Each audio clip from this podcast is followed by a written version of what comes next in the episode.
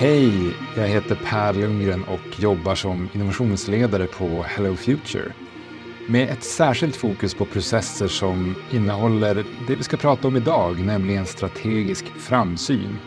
För i det här avsnittet ska vi titta närmare på hur vi på Hello Future arbetar med framtiden tillsammans med våra kunder. Men först tänkte jag göra en kort introduktion till vad vi menar med att jobba med framtiden och varför man ska göra det. Att jobba med framtiden systematiskt kallas eh, ibland för lite olika saker. Det vi kommer använda här, det är strategisk framsyn eftersom just ordet strategisk indikerar att man kan lära sig någonting av att jobba med framtiden som man kan implementera i beslut, planer och strategi här och nu. Man kan se strategisk framsyn som en allt viktigare del av navigationssystemet för moderna organisationer. Generellt kan man säga att ju snabbare samhället förändras, desto viktigare blir den här delen av navigationssystemet. Man bör också påpeka att det här med att jobba systematiskt med framtiden, det är absolut ingenting nytt. Men det har fått en bredare relevans och attraherat en större publik på senare tid och troligen som en följd av att vi alla har börjat inse hur snabbt världen runt omkring oss kan förändras och att vi inte längre har råd att inte vara beredda på det.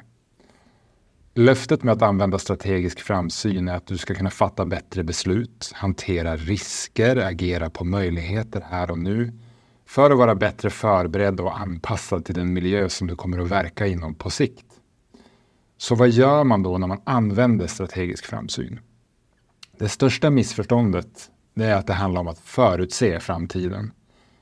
Det handlar istället om att tänka i förväg så att man kan agera i förväg, om att vara beredd på flera olika rimliga framtidsscenarier och säkerställa att du har en plan för att vara livskraftig, för att klara av ditt uppdrag, oavsett vilken version av framtiden eh, som sen blir den sanna.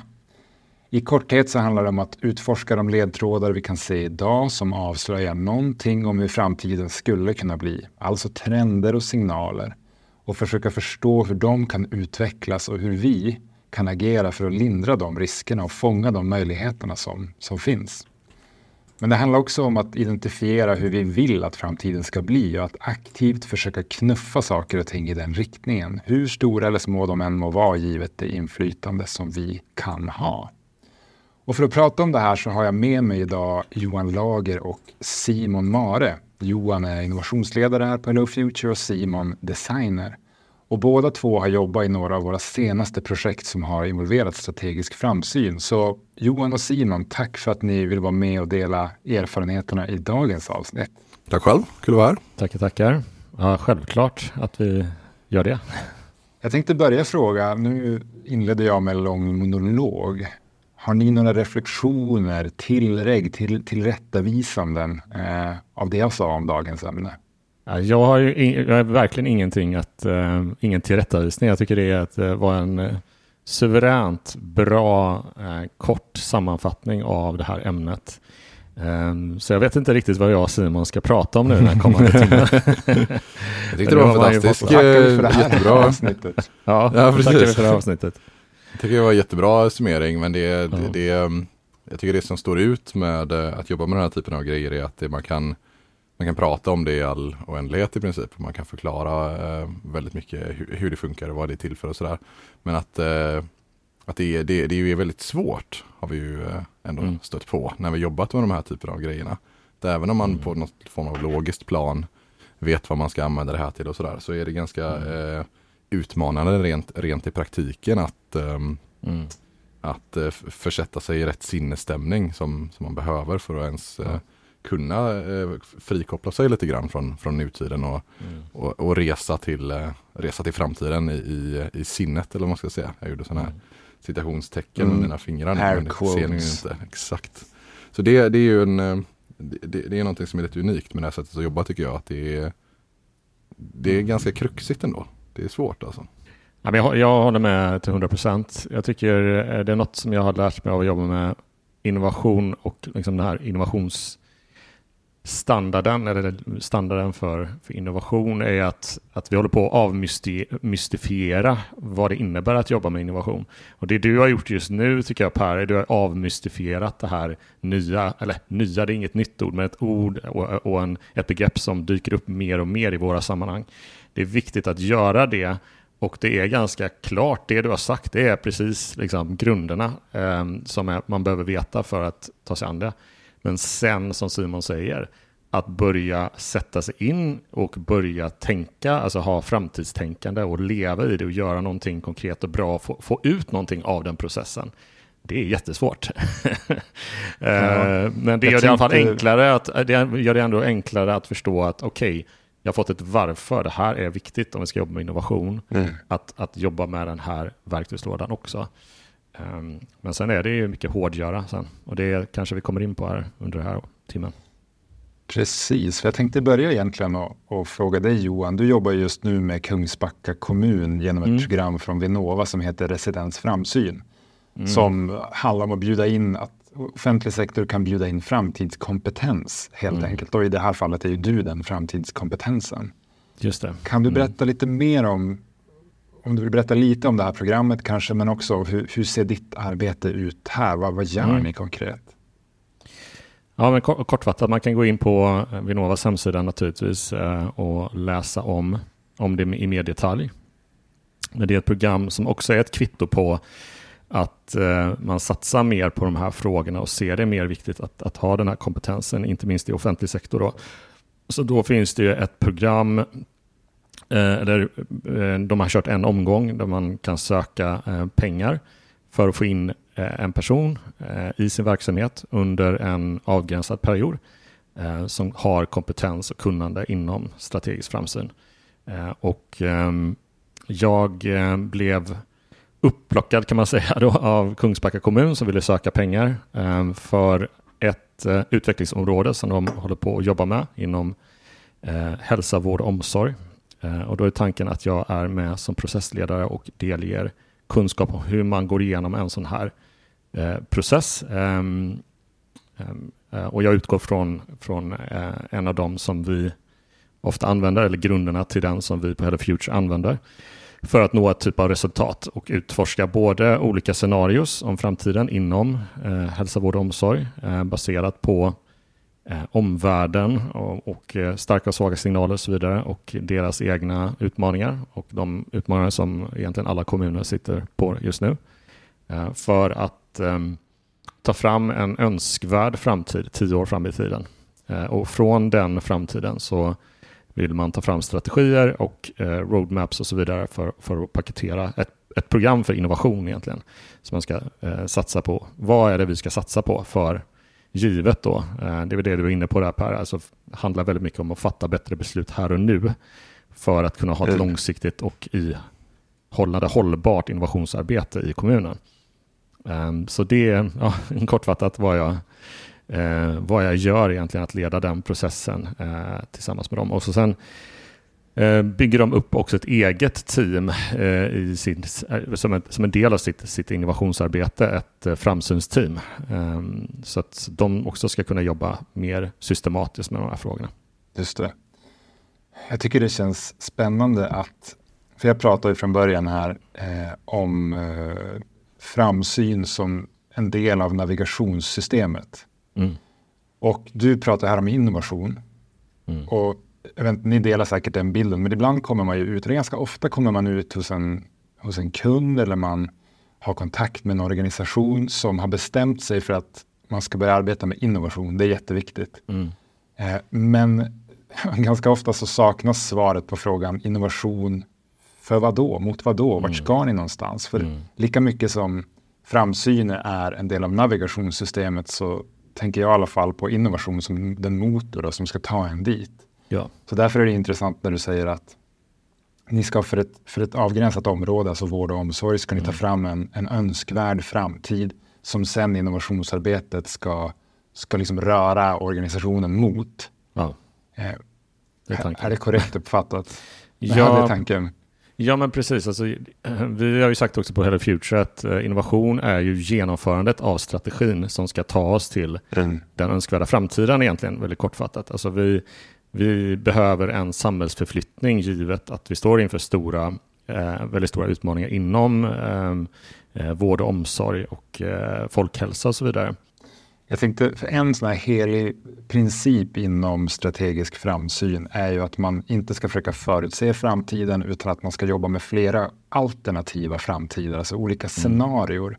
Och där är ju ni båda duktiga på att utifrån en signal eller en trend, alltså någon, någon typ av ledtråd vi kan se nu för hur det skulle kunna bli, så utvecklar ni, har jag sett i olika projekt mm. och jag har också varit med i vissa av dem, men då utvecklar man mer konkreta scenarier Mm. Kan vi prata lite grann om det här med scenarioarbete? Hur, hur tar vi fram ett scenario? Hur jobbar vi med dem och vad får man ut av det?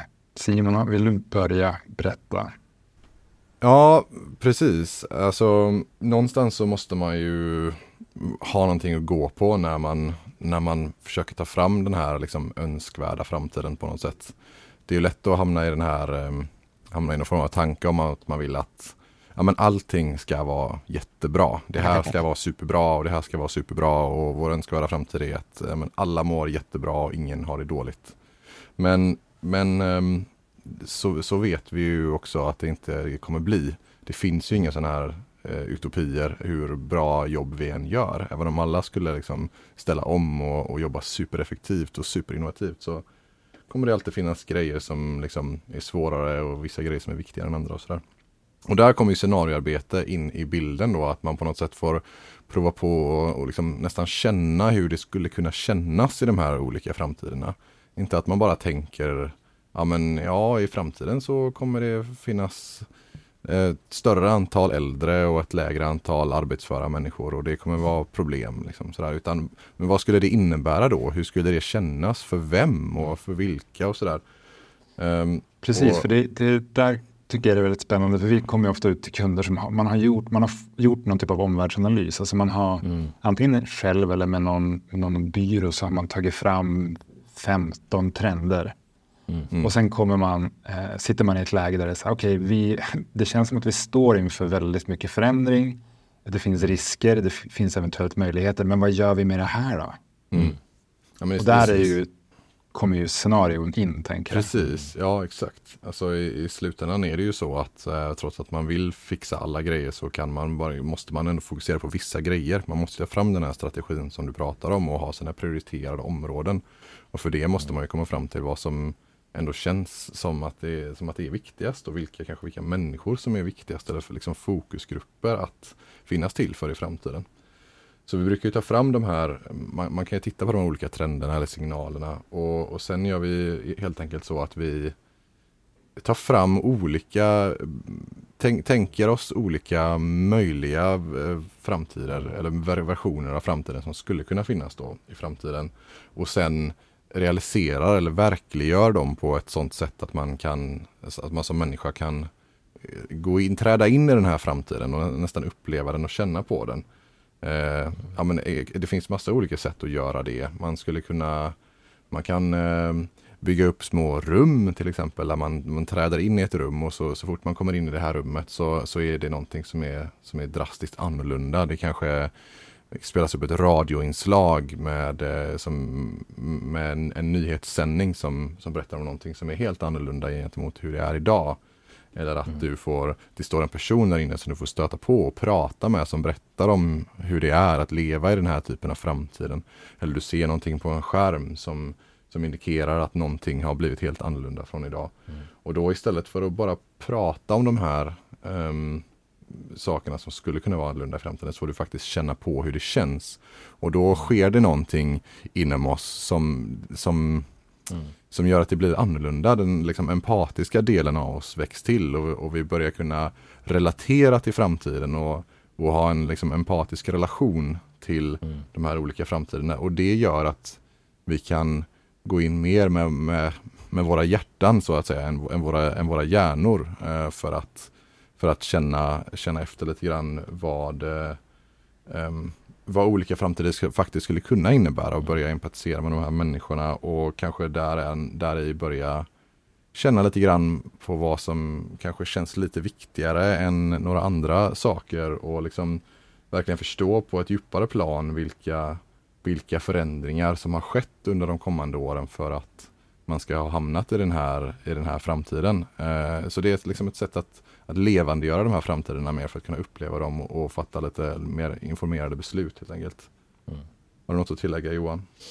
Nej, men jag tänker på eh, två grundfrågor som man använder, som vet du Per brukar ja, har hamrat in i mig. Det är ju det här, vad, vad riskerar skada oss och, var, och vad, vilka möjligheter har vi?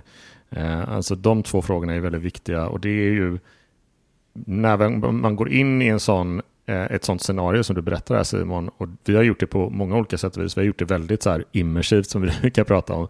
Eh, och ju mer immersivt desto eh, bättre, men det är, eh, desto svårare är det också. Att man får känna, man får lyssna, man får tänka. Men det, vi har också bara tagit fram en en affisch liksom, från, som, som spelar på någon trend. Och bara mm. det kan skapa väldigt mycket, det är som ett triggermaterial som får oss att tänka på, aha, okej, okay, om vi går mot den här, om, om samhället går mot det här hållet, eller branschen går mot det här hållet, eller den här tekniken mm. går mot det här hållet, då då finns det möjligheter att vi hamnar här om tio år. Hur känner jag mm. inför det?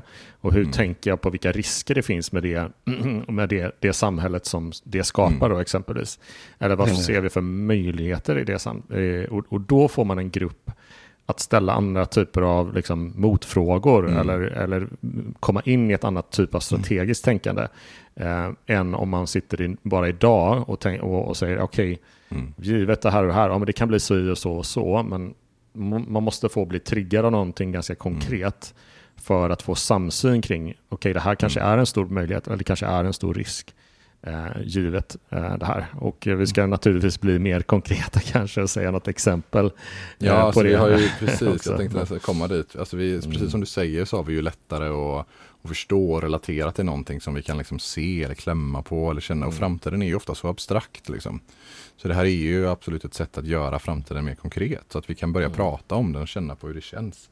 Mm. Och det du pratar om de här affischerna och det, det vi vill åt är ju egentligen att vi brukar kalla det för framtidsartefakter då, de här, de här mm. olika upplevelserna eller en sån här affisch till exempel som vi tar fram då.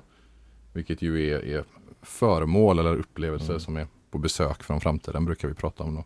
Mm. Och det är, om, om vi tar ett exempel då med att eh, att man, vi, vi pratar om en framtid där, eh, där äldre har blivit eh, ännu mer ensamma eller mer isolerade på grund av att mm. vården har ersatts med, med teknik till exempel, eller mm. AI eller sådär. Mm. Om vi leker med en sån typ av framtid så skulle man ju, vi kunna stå här och, och prata om att ja men i framtiden då kommer det vara ännu högre antal. Det kommer gå från 50% till 80% och så pratar mm. man på det här sättet och så förstår man det på ett logiskt plan.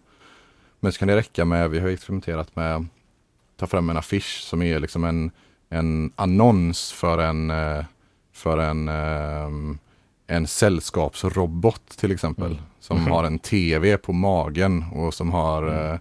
eh, liksom alla vårdkunskaper och kan dra roliga skämt till exempel.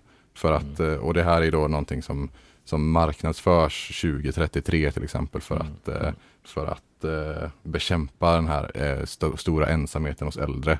Som på nästan blir som ett absurt sätt att det vore ju helt sjukt om den här roboten skulle, om det fanns en marknad för att sälja sådana här robotar med underhållning på magen och som kan dra roliga skämt så att du ska känna dig lite mindre mm. ensam.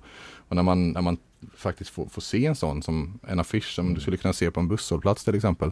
Då börjar man relatera till det för att det känns mer som någonting som skulle kunna finnas på riktigt. Om man tänker så här, men shit, om, Mm. Det, vore ju, det hade ju inneburit det här och det här om det här var en verklighet. Och, men, men, men det är ju en förhållandevis lätt metod mm. att, att, ta fram en affisch liksom, som, mm. som representerar sån här framtid. Och som jag var inne på tidigare, ibland tar vi fram jättestora immersiva mm. upplevelser som gör att man kan gå ännu djupare in i det här och ännu djupare in i de känslorna.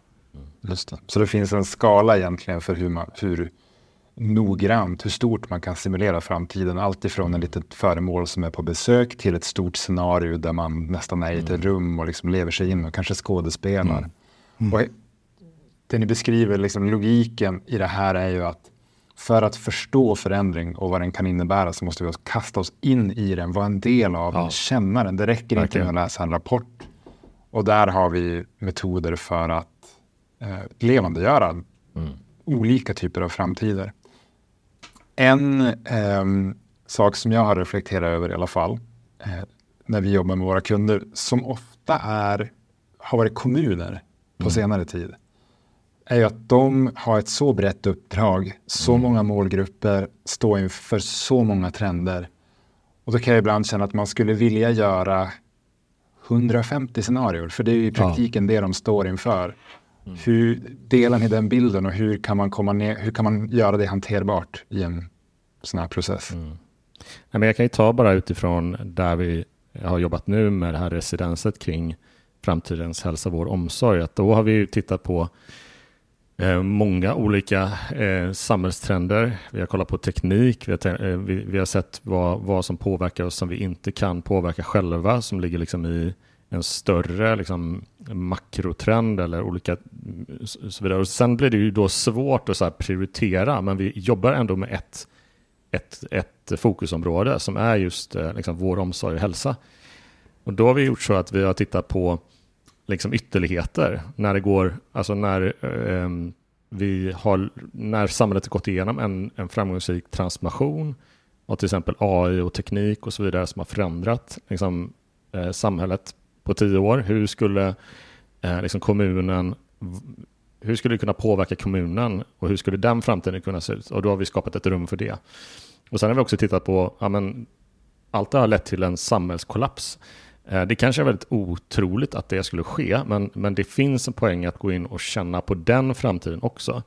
Eh, och sen har vi känt på när vi är tvungna att eh, begränsa oss och göra en hård prioritering av vad vi ska satsa våra resurser på. Ett begränsningsscenario och sen också ett tillväxtscenario där man bara ser okej, okay, ekonomiska tillväxten har bara ökat, ökat, ökat. Eh, vilken framtid hamnar vi i då? Och, då är ju, eh, och det här är ett väldigt vanligt sätt i strategisk framsyn att, att jobba med de här fyra olika ytterligheterna. Då. Och då, eh, precis som Simon sa där, när vi har klivit in i dem så innebär alla framtider att vissa eh, grupper i samhället fått det väldigt bra på grund av den utvecklingen. Och vissa grupper har fått det väldigt dåligt. Eh, och så kanske mittemellan. Men det är just de här ytterligheterna man vill få åt. Att även om det är ett kollapssamhälle så finns det vinnare i det samhället. Och hur känner vi eh, utifrån det? Eh, och, i, och så vidare. Och, och, man vet att framtiden är antagligen en kombination av alla de här olika. Men det blir ju ett sätt att få uppleva oss och ställa rätt frågor och gå in och så här. Okej, okay, det här riskerar vi med att fatta de här besluten. Det här riskerar vi om samhället går åt det här hållet. Och då är det tillbaks till att bara, vad för beslut fattar vi idag? Så där tror jag det, det är liksom, eh, kanske viktigare att i ett sånt arbete som du säger Per, där allt är så brett och det är mycket som ska in, så vill man istället liksom titta på samhäll, den större samhällsutvecklingen i lite ytterligheter. Eh, och sen om man ska smala av det, jag tycker ju det här är ett, ett, ett, eh, en metod som man vill få in in i de mest liksom, avgränsade innovationsprocesserna. Man kan titta på en väldigt, väldigt specifik fråga och, och utforska liksom, eh, scenarios och så vidare. Så det kanske, blir, det kanske blir 150 olika scenarios, men de blir på lite olika nivåer var man är och ska använda verktyget.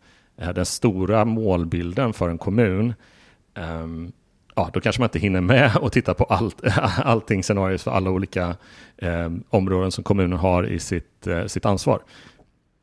Eh, men ju längre ner man kommer i att fokusera på en specifik målgrupptrend, eh, till exempel vi tittar på det här med ungas psykiska ohälsa till exempel. Då kan man smala ner det till någonting specifikt, det kanske är kopplat just till teknik. Och där kan du då liksom bli mer spetsig så att säga på eh, och kanske träffa ännu närmre så att säga de olika framtiderna när du jobbar där. Det kanske är en bra, jag vet inte om det i alla fall fick oss att tänka vidare på den här frågan. Mm. Alltså, jag, jag vill lägga till en, en grej där som jag, som jag tror att det är lätt att tänka som lyssnare och det eh, hakar i lite grann eh, det som du pratade om i ditt intro också Per, att det handlar om att förbereda sig på olika typer av Exakt. framtider, någon, någon, mm. någon, form av resiliens och sådär. Jag tror det är rätt lätt att tänka att, att det handlar om att vi använder de här framtidsscenarierna för att liksom ja men se det här är någonting som skulle kunna hända och, vad, och det vill vi inte. Så vad ska vi göra för att det inte ska hända? Eh, men det är inte nödvändigtvis det som vi använder eh, för de här scenarierna till. Och om det vore så, då hade man kanske behövt ta fram de här 250 eller vad det nu sa, eh, mm. scenarierna som, som, som är såklart möjliga att de skulle kunna inträffa, speciellt för en kommun då med så stor målgrupp och så stort uppdrag. Men det vi letar efter i de här framtidsscenarierna är ju snarare liksom gemensamma nämnare eller, eller mm. värderingar eh, som, som vi ser spänner över, över många av de här olika mm. eh, typerna av framtiden. Att man, vi, ja, men vi ser att oavsett om det är den här framtiden eller den här andra framtiden som kanske inträffar så ser vi att ja, men just vårt fokus på eh, en större ansvar på individen eh, är någonting som skiner igenom. Att det kommer vi, det känns verkligen som det är väldigt viktigt. Mm. Både för att nå de här sakerna som vi känner att vi verkligen vill nå och kanske för att undvika några av de här sakerna som mm. vi ser att vi, att vi känner att vi vill undvika. Eller att ja, vi, måste ha, vi måste ha mycket bättre boendeformer så att, eh, mm. så att eh, vård kan ske på Eh, på, på mer en lokal nivå. Att man måste ju kunna hjälpa varandra istället för att allt ska ske någon form av personalhjälp. Nu bara hittar jag på mm. olika grejer här som, som exempel. Mm. Att man kan, man kan se de här eh, sakerna dyka upp i, mm. i många av de här olika scenarierna utan att behöva testa alla 250. Mm. Eh, utan man kan liksom anta då att men om vi ser i liksom 15 av våra 20 olika scenarier här som vi leker med. Mm. Att eh, det här verkar vara, väldigt, eh, vara en väldigt viktigt mm. värde eller en, väldigt viktig sak för oss och, och, och ett fokusområde. Mm. Då kan man anta att det kommer också skina igenom även om man skulle testa ännu fler scenarion. Just det. Om jag ska sätta mig in i våra kanske mest kritiska lyssnares eh, skor här, då tänker jag lite att okej, okay, man behöver förhålla sig till ett nu som är otroligt eh, svårt i vissa mm. fall redan som det är. Ska man då lägga en massa tid och resurser och samla ledningsgruppen kanske och jobba med teater? Att leka framtid. Alltså, för det är ju så här, ni har ju också träffat, träffat människor där man, man kan nästan se det i ögonen på dem att det här, man är inte van att jobba på det här sättet. Mm. Man kan inte riktigt förstå vad man ska ha det till. Det känns mm. som en distraktion från det som står och brinner här och nu. Mm. Vad kan ni säga till de personerna? Ja, vi kan börja med att absolut, um, um, det är en resa att förstå precis alla de verktyg som vi använder um, i en sån här process. Där, ja, det kan nästan se, kännas som teater ibland. Eh, eller, eh, eller att man skriver ett manus om framtiden så att man spelar upp som en pjäs. Liksom. Ehm, men jag, inför det här avsnittet tänkte jag också på ett, ett eh, samtal jag hade med Ida Hult i Transformationspodden för några år sedan. Hon skrev den här år, äh, boken Ärvda svar som är fortfarande ett, ett jättetips att man ska läsa den boken och kanske lyssna på den podden. Men hon pratar om hur och man måste ha respekt för hur fast vi är i nuet. Alltså när vi tittar på, även när vi tittar på framtiden, eh, så baseras det hela tiden på den väldigt, smal, den väldigt smala uppfattningen vi har av vad som kan hända, vilka möjligheter som finns och vad som faktiskt kan ske. Utan det blir väldigt, väldigt flummigt. Eh, vi är väldigt fast i nuet och tänk, precis som du säger, vi har väldigt mycket här och nu och när vi tittar på framtiden så är vi fast i gårdagen. Så det blir gårdagsnuet eller gårdagsframtiden som vi pratar om. Vi har svårt att förstå eh, att olika saker kan ske och så tas vi på bar gärning istället när någonting dyker upp. Eh, och det är precis det du sa, där vi ska vara eh, mer flexibla som ledningsgrupp. Vi behöver vara mer liksom, resilienta som, som ledningsgrupp för vad som kan hända oss som organisation i framtiden. Och vi kan inte riktigt vara det om vi bara tittar tillbaka på vad som har skett förut. För det, eftersom världen förändras så pass mycket, ny teknik kommer, så kommer det hända, vi kommer ställas inför nya svåra beslut, nya eh, trender, nya saker som kan liksom, välta omkull oss. Eh, och det är som sagt tillbaka till det här, den mentala resan du måste göra som människa eller ledningsgrupp. Och det är det precis som Ida pratar mycket om. Vi måste på något sätt jobba med våra ärvda svar, det som vi bygger alla våra strategier på, som är det gårdagen, det är inte framtiden. Och om vi då ska göra som Vinnova säger då, eh, leda från framtiden, då är det en kognitiv resa vi behöver göra. Jag tränar på den jättemycket. Jag har behövt jobba på den enormt mycket de här fyra och ett halvt åren som jag jobbat på Hello Future. Att liksom träna mig själv i att, att leda från framtiden, att vara framtidsorienterad och förstå vad vad olika framtid kanske innebär. Alltså du kan behöva hålla, som man säger, många tankar i huvudet samtidigt. Ja, du behöver kunna hålla många framtider i tanken samtidigt som organisation och kunna utföra strategier för det. Och det är liksom kognitivt svårt. Det är, det är som att, ehm, jag hade också ett annat eh, uttryck om förändringsarbete, att du behöver hoppa in, om du ska hoppa in i den här ledningsgruppen, det är som en, det är som en, en en eh, spagetti och köttfärssås av liksom, olika människors uppfattning om vad framtiden är och inte och gårdagen och allting sånt där. Det är liksom ett, ett, det är ett, ett eh, skitgöra ibland att liksom få loss det här och få en, någon slags, slags gemensam bild av var vi är på väg någonstans. Och så ska du samtidigt då, då kommer vi in som slags framtidsexperter och pratar om att ja, AI kan ta den här eh, vägen och det kan ta den här vägen och det kan påverka på olika sätt och vis. Det är väldigt svårt. Mm. Jag ska inte, jag ska och då vill inte... folk gärna fråga, men vilken väg kommer det ta? Vad tror du? Vad är ja, mest rimligt? Nej, men det jag vill komma till för att liksom knyta ihop min, min, uh, mitt utlägg här är att det som man kanske kallar teater eller uh, artefakter eller det som Simon pratar om att få känna på det gör det enklare för oss att börja tänka, komma in i det här framtidstänkandet. Um, och kan vi simulera det på olika sätt och vis så blir det lättare för oss sen när olika saker sker att liksom förhålla oss till det. Och det finns ju många exempel um, uh, på hur människor har tränat och uh, hon skriver det i sin, uh, Jane där skriver det i sin bok Imaginable om den här gruppen som hon tränade i att, okej, okay, simulerade, det var väl tio år innan pandemin, simulerade att, okej, okay, det sker en pandemi, vad gör ni, vad tänker ni? Och så fick de olika uppgifter för varje vecka som de skulle förhålla sig till. Och de personerna, när väl pandemin kom, så sa ju de att men, jag var mycket lugnare, jag kunde tänka mycket klarare, jag kunde hjälpa andra människor, för vi hade simulerat det. Så att simulerar man någonting, går igenom någonting och spelar upp det, så är det ett sätt för oss att träna oss på saker och ting och träna mm. oss på att tänka på framtiden. Uh, så det är där teatern kommer in, men det är inte så lätt att kanske övertyga om att hoppa in i den, det är det rollspelet. Men det, det är, ett, det är verkligen ett sätt att jobba med oss som människor, att bli bättre på att tänka framtid. Liksom. Hej, Per här på Hello Future. Nu är det så här att anmälan till vårens träningsläger för innovationsledare som vi den här gången kör i centrala Stockholm har öppnat.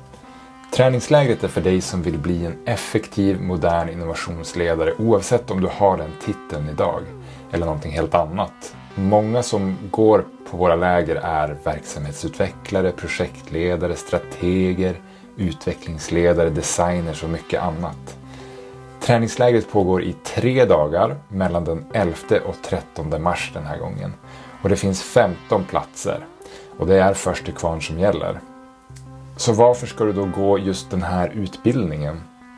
Jo, för när du går ifrån det här träningslägret så tar du med dig erfarenheter av att praktiskt ha fått lösa utmaningar tillsammans med andra med stöd från oss på Hello Future. Det här är ett stort steg bort från teori, vilket vi märker behövs för att det faktiskt ska börja hända saker ute på våra organisationer. Du tar också med dig ett nytt nätverk av människor som brottas med ungefär samma saker som du själv men som har helt andra infallsvinklar. Och det faktum att du har sjunkit ner i de utmaningar som vi har skapat under tre intensiva heldagar kommer höja ditt självförtroende när du kommer hem till organisationen igen. Du kommer bli en bättre innovationsledare som kan ha mer påverkan på det innovationsarbete som behöver hända hos er. Då. Dessutom kommer vi såklart ha himla kul tillsammans. Så Anmäl dig nu och dela den här informationen till dina medarbetare om ni har möjlighet att gå tillsammans. Just nu så tar vi emot tre personer från en och samma organisation. Hur anmäler du dig då?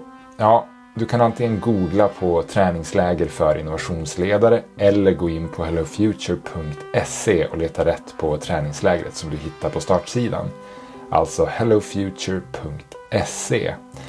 Jag ser personligen fram emot att ses i Stockholm. finns jättemånga bra exempel på hur man har använt det här. Eh, mm. Bland annat ett som jag kommer att tänka på där man jobbar med, med kvinnliga fångar i USA mm. som sitter i fängelse. Där man har sett att problemet är att en väldigt stor procentandel av de här de hamnar tillbaka i fängelse när de har släppts mm. fria för att de kan inte hantera de, de situationer de ställs inför i, ute i samhället igen efter många år i fängelse. Så då har man mm. använt eh, scenarioträning med de här och i det här fallet med VR-headset, att mm. de har fått känna på hur är det att stå på en tunnelbanestation i rusningstid. Yep. Mm. Eh, ja, men vad kan du utsätta sig för, för situationer och så får man träna på det. Och på så sätt, när man sen då i verkligheten ställs inför situationen mm. så har man en, en, en, erfarenhet av den, man har en mm. Beredskap för den och kan fatta bättre beslut tack vare att man har yep. fått känna på det sedan tidigare. Och i sin enkelhet är det ju precis det vi försöker skapa här. Mm. Och sen vill jag också säga att det här kan absolut vara teater. Mm. Om man inte ser till att göra någonting av lärdomarna. Mm. Om man bara låter det stanna vid att det här var trevligt och inspirerande. Mm. Det man behöver göra för att det ska vara strategisk framsyn är att det påverkar de beslut vi fattar idag, de planer vi mm. har, eh, den strategi vi har för att ta oss framåt. Mm. Och då kan jag till och med ibland tänka att alla vet ju att de behöver jobba med innovation för att klara av de utmaningar man står inför. Men att bara jobba med innovation utan att sen då ha nyfiket mm. besatt, undersökt den framtid mm. man vill att innovationen ska ta en emot. Mm. Det är som bara att göra halva jobbet eller att förstå halva sidan av det. Mm. Så jag tänker att vi måste, vi måste fortsätta prata om det här ämnet kopplat till innovation och mm. utveckling. Innan, för vår tid håller på att rinna ut här, eh, är det någonting vi borde lyfta? Vi kommer säkert återvända till det här ämnet många gånger framöver, men är det någonting, Simon, du har upp ett finger i luften. ja, men precis. Alltså jag vill lyfta, jag, jag kan tänka mig att det kan låta lite avskräckande att det är så här, man ska göra så här och inte så här och man ska ha precis den perfekta scenariot och man ska inte ha för många scenarier och man ska inte ha för få heller. Att det är väldigt, att det kan låta som att det är väldigt kruxigt och liksom, om man ska få med sig alla på banan och sådär. Och det är absolut, det är svårt. Men jag vill också dela med mig av en, en observation ändå som jag, som jag känt under den här eh, ändå eh, förhållandevis många, många framtids, eh, framsynsprocesser, strategiska framsynsprocesser som vi jobbat i. Och det är ju att det, det, det, sker en, en förändring i gruppdynamiken hos de här människorna mm. som, som jobbar eh, med den här metodiken. Som inte nödvändigtvis handlar om att ja, men nu vet vi exakt vad vi måste prioritera, exakt rankat 1 till 10 prioriteringslista. Utan det sker en förändring i liksom i uh, empatiseringen med uppdraget. Liksom, det, det, mm. sker, det är som att det landar en tyngd i att man känner att det verkligen är viktigt att jobba med framtiden för att man får känna mm. på de olika grejerna som skulle kunna hända. Och bara det här faktumet i sig gör att fram, arbetet med framtiden blir väldigt mycket mer effektivt. Mm. Ofta brukar vi, brukar vi märka när man presenterar ett framtidsscenario som, som Johan pratade om till exempel, en kollaps när någonting har gått riktigt illa. Det brukar mm. trigga ganska många människor att uh, känna att det här, vi måste verkligen göra allt vad vi kan för att undvika detta. Vi måste få fler av våra kollegor att förstå att det här faktiskt är en potentiell risk. Eller titta här vilka stora möjligheter det finns i det här området. Vi måste få våra kollegor att förstå att det här är så stora möjligheter. Man börjar känna, känna mer vad det, vad det finns för möjligheter i framtiden istället för att bara läsa om det i en rapport eller förstå det på ett mm. logiskt plan från olika signaler. Och det, jag tycker jag upplever att det finns en väldigt stor kraft i det att man som grupp känner ett mycket större driv och liksom ambitionsnivån för att skapa en bättre framtid i sig mm. höjs genom att bara få, få känna på den. Utan att behöva tänka exakt då vilka precis det här ska vi mm. prioritera och precis det här ska vi undvika utan ja, engagemanget mm. stärks väldigt mycket genom mm. att jobba i den här typen av processer och det, det känner jag är en viktig takeaway för många av de grupperna som, som vi jobbat med. Dem. Ja, men det, är en, det är en poäng också sen eh, att äh, äh, jag blir lite osäker bara. Det, det, låter som du håller på att wrappa upp podden. Vi har inte ens kommit till att prata om önskvärda framtiden. Så jag vet inte, vad, vad är vi i, i podden? Det lät, det lät som det, det skulle det avrunda. Fina, det fina med det här formatet är att vi är det vi vill vara. Ja, men jag blir lite eh, osäker på Jag bara så här, kör på. Ska vi inte prata om den önskade framtiden? Ja, vi gör det. Vi provar. Um, nej, men, eh, en poäng i den processen vi, eh, vi gör i Kungsbacka nu och som vi på Hello Future då gör, alltså eh, med att ta fram olika scenarios, det är ju som Simon är inne på nu, det är liksom, liksom få ner det till liksom essensen av okay, vad är det vi vill eh, med vår organisation och vårt uppdrag. Vad är den önskvärda framtiden? Hur ska den se ut? Och då går man in i en fas där man börjar visualisera och provtänka kring det och gör olika tankeexperiment kring hur eh, Eh, vi vill se liksom, framtidens samhälle då, eh, eller framtidens bransch om det är i, en, i ett företag och så vidare. Eh, och då stöter man ju på nya utmaningar helt enkelt. För då vill man ju ta alla de där känslorna som Simon pratar om, alla de där tankarna, riskerna, möjligheterna. Och så vill man försöka göra någonting som är så bra som möjligt. Liksom. Någonting som, som får in alla olika aspekter på framtiden och visualisera någonting där allting är väldigt happy-clappy. Och jag har under min, eh, mina sista månader här har jag liksom Eh, hittat på ett nytt begrepp. Eller hittat på ett nytt begrepp, men jag har inte googlat det heller. Men med lite eh, vakttornet framtider, skulle jag kalla det, eller Jehovas vittnebroschyren. Eh, de flesta har ju säkert sett en sån, eller sett en bild, eller fått den i handen. Eh, och det är liksom bilder på en en, eh, i, i, deras material så är det ju på en, ett paradis där det bor människor med alla det, från alla kulturer och det finns djur och det finns barn, det finns vuxna och gamla och så vidare och alla bo, lever i en jätteharmoni. Och det är inte så långt ifrån vad jag har sett eh, olika, när vi har jobbat med, med önskvärda framtider på olika sätt och vis, att det är, det är lätt att hamna i det här, lite i det träsket, eh, där allting känns eller ser så bra ut.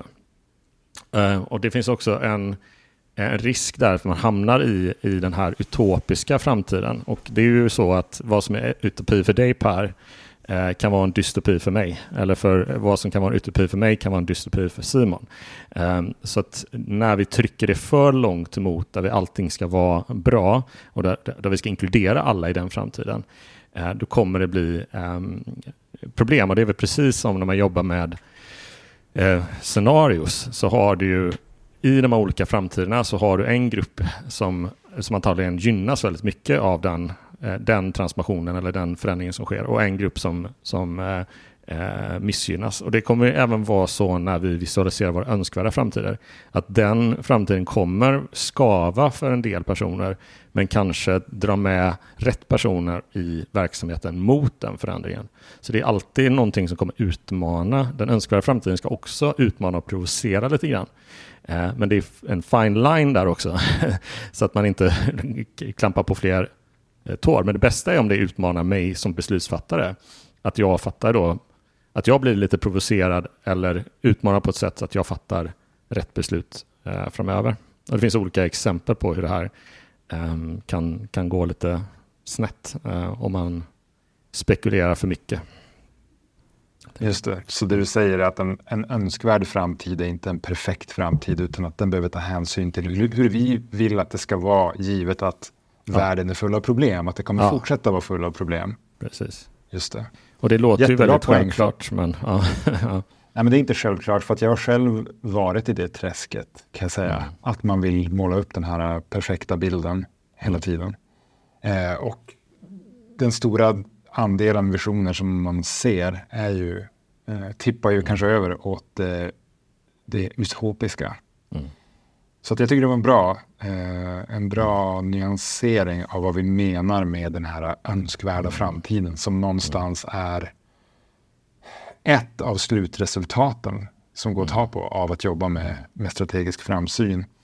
Och där vi också, vi har pratat om det här mycket förut, men har man ingen om man har en tydlig bild av vart man vill, hur man vill att det ska bli i framtiden, så är chansen mycket, mycket större att man tar sig dit. Mm. Och saknar man en sån tydlig bild så kommer man brottas med mm. eh, förvirring helt mm. enkelt i sitt utvecklingsarbete. För att det är mm. väldigt svårt att dra åt samma håll om det hållet inte mm. existerar. Så det är ju, det är ju, det är ju bra. Eh, har vi någonting mer vi behöver avhandla här? Men jag, jag gick, hade lite tankar inför den här podden också kring det här med att förmedla den här typen av eh, tankeexperiment som är jättebra att göra. Och jag, eh, Simon kanske också har lite eh, tankar kring det. Eh, men, men det är ju, eh, för att inte hamna i den där utopin då, eller det här alldeles för bra, så vill man ju få, eh, som, som innovationsledare som leder sådana här processer, vill man ju få personer som är med i, i det här, det är ledningsgrupper eller det är innovationsteam och så vidare, att liksom stretcha sig lite grann. och det finns lite olika metoder för det. Vi använder ju Cover Story Mockup som är liksom en framsida på en tidning eh, där man får visualisera någonting eh, som ett, ett steg mot att liksom börja tänka framtid. Det finns ett, en övning som Vinnova eh, har eh, publicerat som jag har använt som är pressrelease till exempel. Um, ah, det finns olika sätt att liksom enkelt, precis som Simon är inne på, börja få gruppen att skapa de här olika önskvärda framtiderna eller scenarierna eller tankeexperimenten. Um, men jag märker det, och det har varit så i egentligen alla grupper vi har jobbat med, att, att få, få den här um, få det där som sticker ut lite grann, uh, det är väldigt svårt. Jag tror att det, det kräver mycket av oss som leder processen, men det kräver lite mer tid och det kräver um, ja, lite mer liksom, tankeverksamhet för man, man, man, ska inte underskatta den, den delen, för det, när man får någonting som kanske skruvar på det lite grann så skapar det mer reaktion och blir inte bara ett, en, ett vakttornet som ligger någonstans och folk tittar på den och bara ja, ja, visst, äh, så här kan vi förstå, utan man vill få någonting som provocerar får organisationen mot rätt riktning. Då. Um, och, och sen kan det också bli en del um, missförstånd när, när folk börjar uh, kanske spekulera om framtiden. Um, vi har ju ett exempel, alltså World Economic Forum är ganska duktiga på att lägga ut lite sådana här videos och artiklar och så vidare som sen sprids i sociala medier som eh, och tas då på allvar av olika grupper som menar att ja, men det finns de som vill trycka världen åt ett visst håll. Eh, men egentligen så är det spekulativ design och så vidare. Eh, så man får också, ja, man får vara lite försiktig med, eh, med det här. Det var bland annat en, en, en artikel som kom för några år sedan av en politiker i Danmark som hon var miljöminister mellan 2011 och 2014, Ida Auken, jag vet inte om det är rätt uttalat på, på danska. Men hon, hon, hon hade skrivit en essä om ett, ett liv där man inte ägde någonting i stan.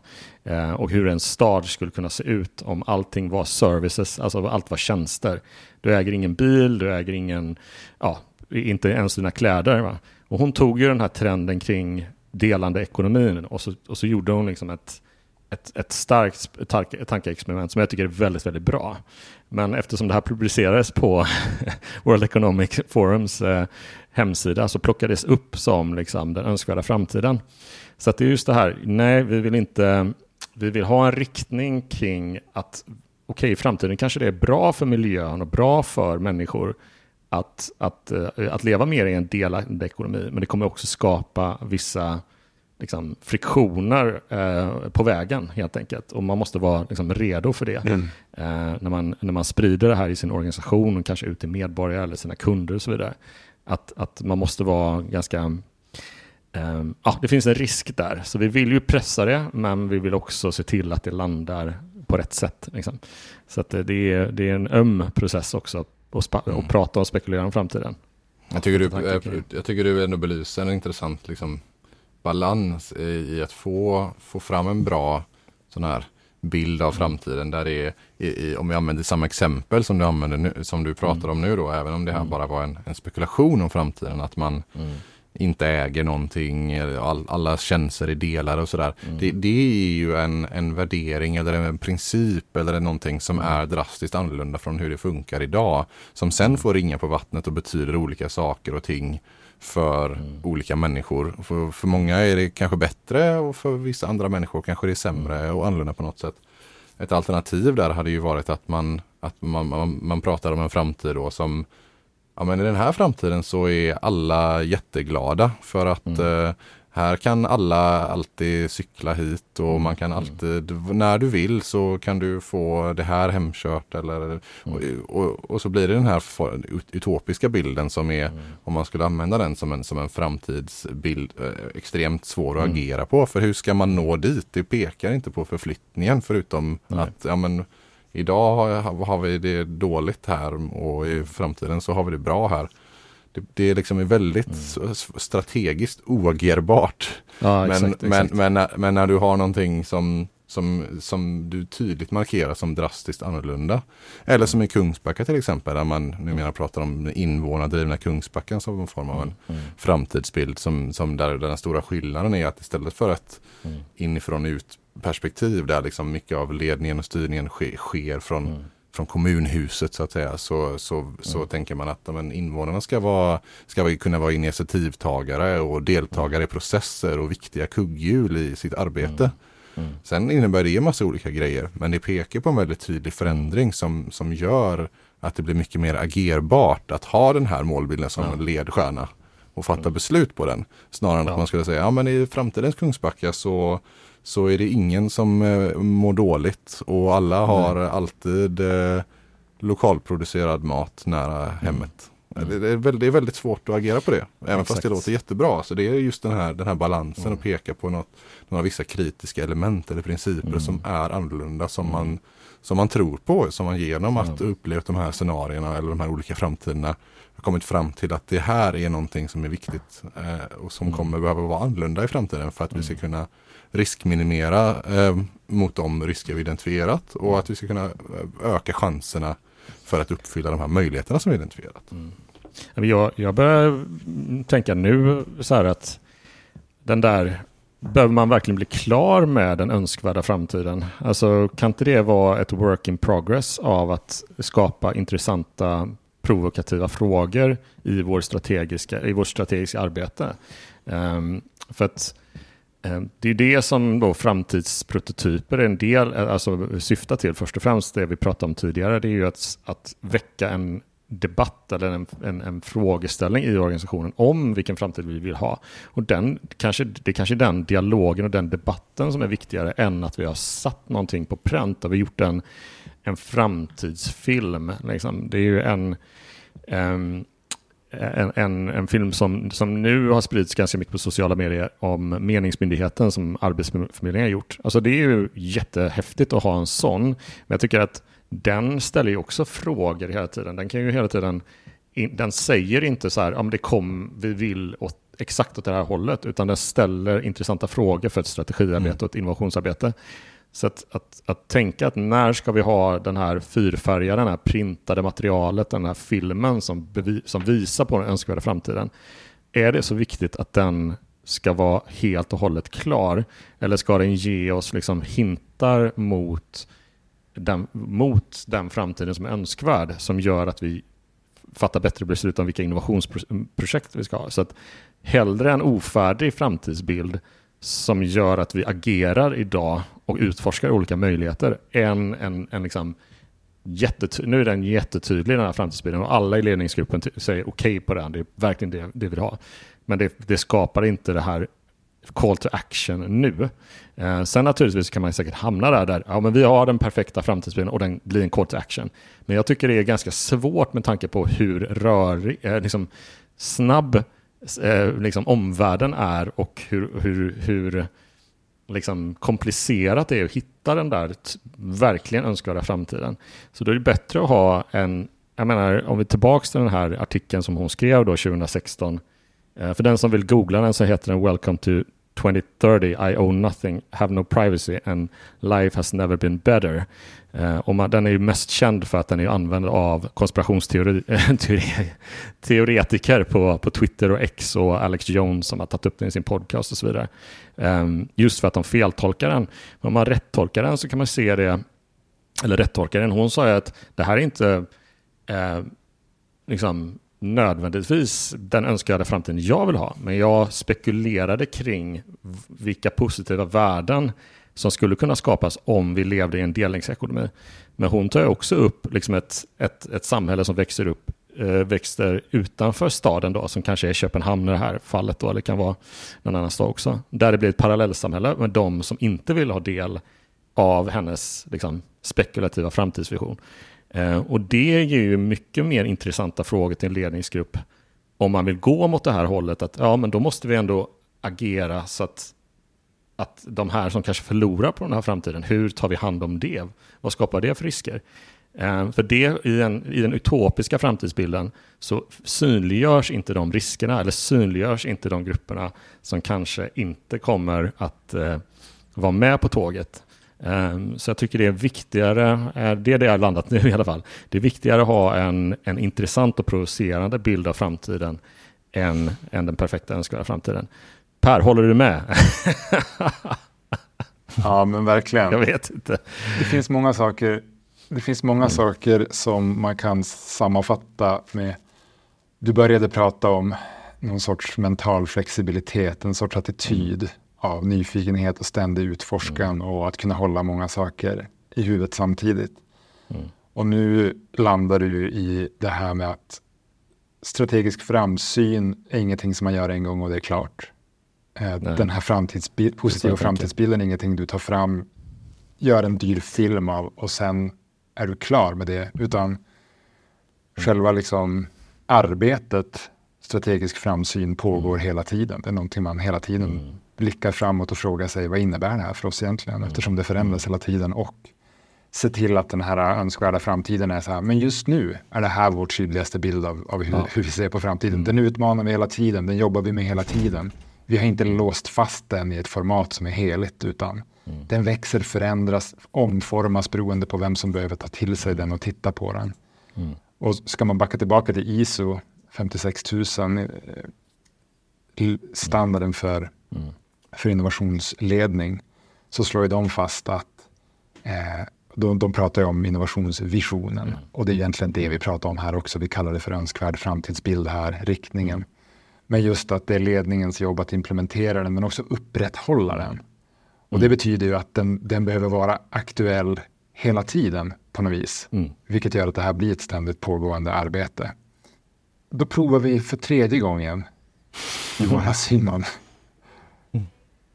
Har vi någonting ytterligare innan vi, vi rundar av det här avsnittet?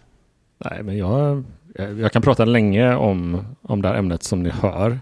Eh, men det viktigaste är att liksom föra den här, det här samtalet fram. Jag hoppas att den här podden kan föra det här samtalet framåt och göra folk nyfikna på eh, att, att jobba med framtiden på lite nya sätt och inte jag tror att det också är ett, precis som du är inne på Per, vi, vi använder ju det här främst för att skapa den här riktningen för innovation.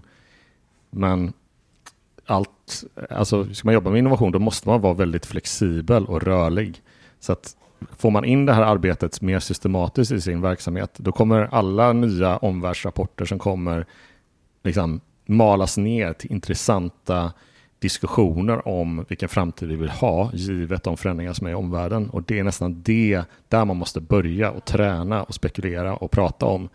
Eh, och sen är det jättebra att man kan göra eh, sådana här framstegsprocesser som vi gör. Och det, det har ju verkligen sin plats. Eh, men jag tror att man vinner på att, inte, att det inte är en one-off, precis som du säger, utan att det, det får vara ett ständigt tankeexperiment i, i organisationen. och de kan göras väldigt små. Jag ska skicka med precis att om man går in och läser hennes eh, essä där som jag tipsade om, Alltså låt ledningsgruppen alla skriva varsin sån essä på en och A4. Liksom. Eh, och börja diskutera det och se och jämför vad händer. Eller ännu enklare, skriv en, en, eh, en pressrelease från framtiden.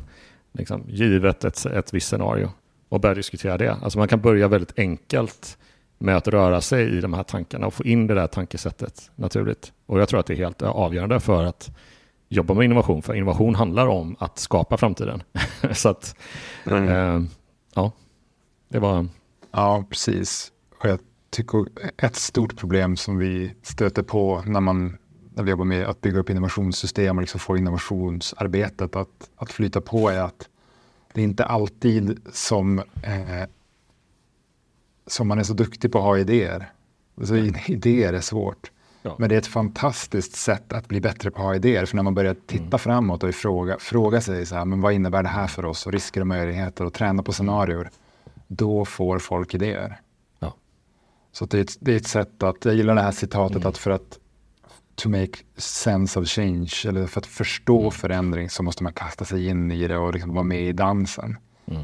Och det är ju egentligen det här som det handlar om. Alltså man, man får ha lite, lite tro på det här och sen kasta sig in i den här dansen mm. och känna på saker och prova tankar och så vidare. Det kommer leda till intressanta saker. Det är en förmåga. Man blir bättre och bättre och bättre på det och snart så, så ser man eh, saker och ting på ett lite nytt sätt. Mm. Men eh, tack Simon, tack Johan för att ni ville dela era erfarenheter av det här. Så ser jag fram emot att fortsätta dialogen, för det här mm. tar inte heller slut från vår sida att prata Nej. om det här. Vi, vi tränar och testar och lär oss saker mm. eh, varje vecka. Så stort tack och hoppas att ni har en mm. fortsatt fantastisk dag och tack alla lyssnare. Tack Per för att du höll i det här. Tack så mycket. Ha det gott. Mm. Hej då. Hej då. Du har lyssnat på ännu ett avsnitt av Transformationspodden. Den här podden görs av Hello Future och eh, vill du veta mer vad vi kan hjälpa dig med som innovationspartner så rekommenderar jag dig att gå till hellofuture.se för att läsa mer. Ha det bra, hejdå!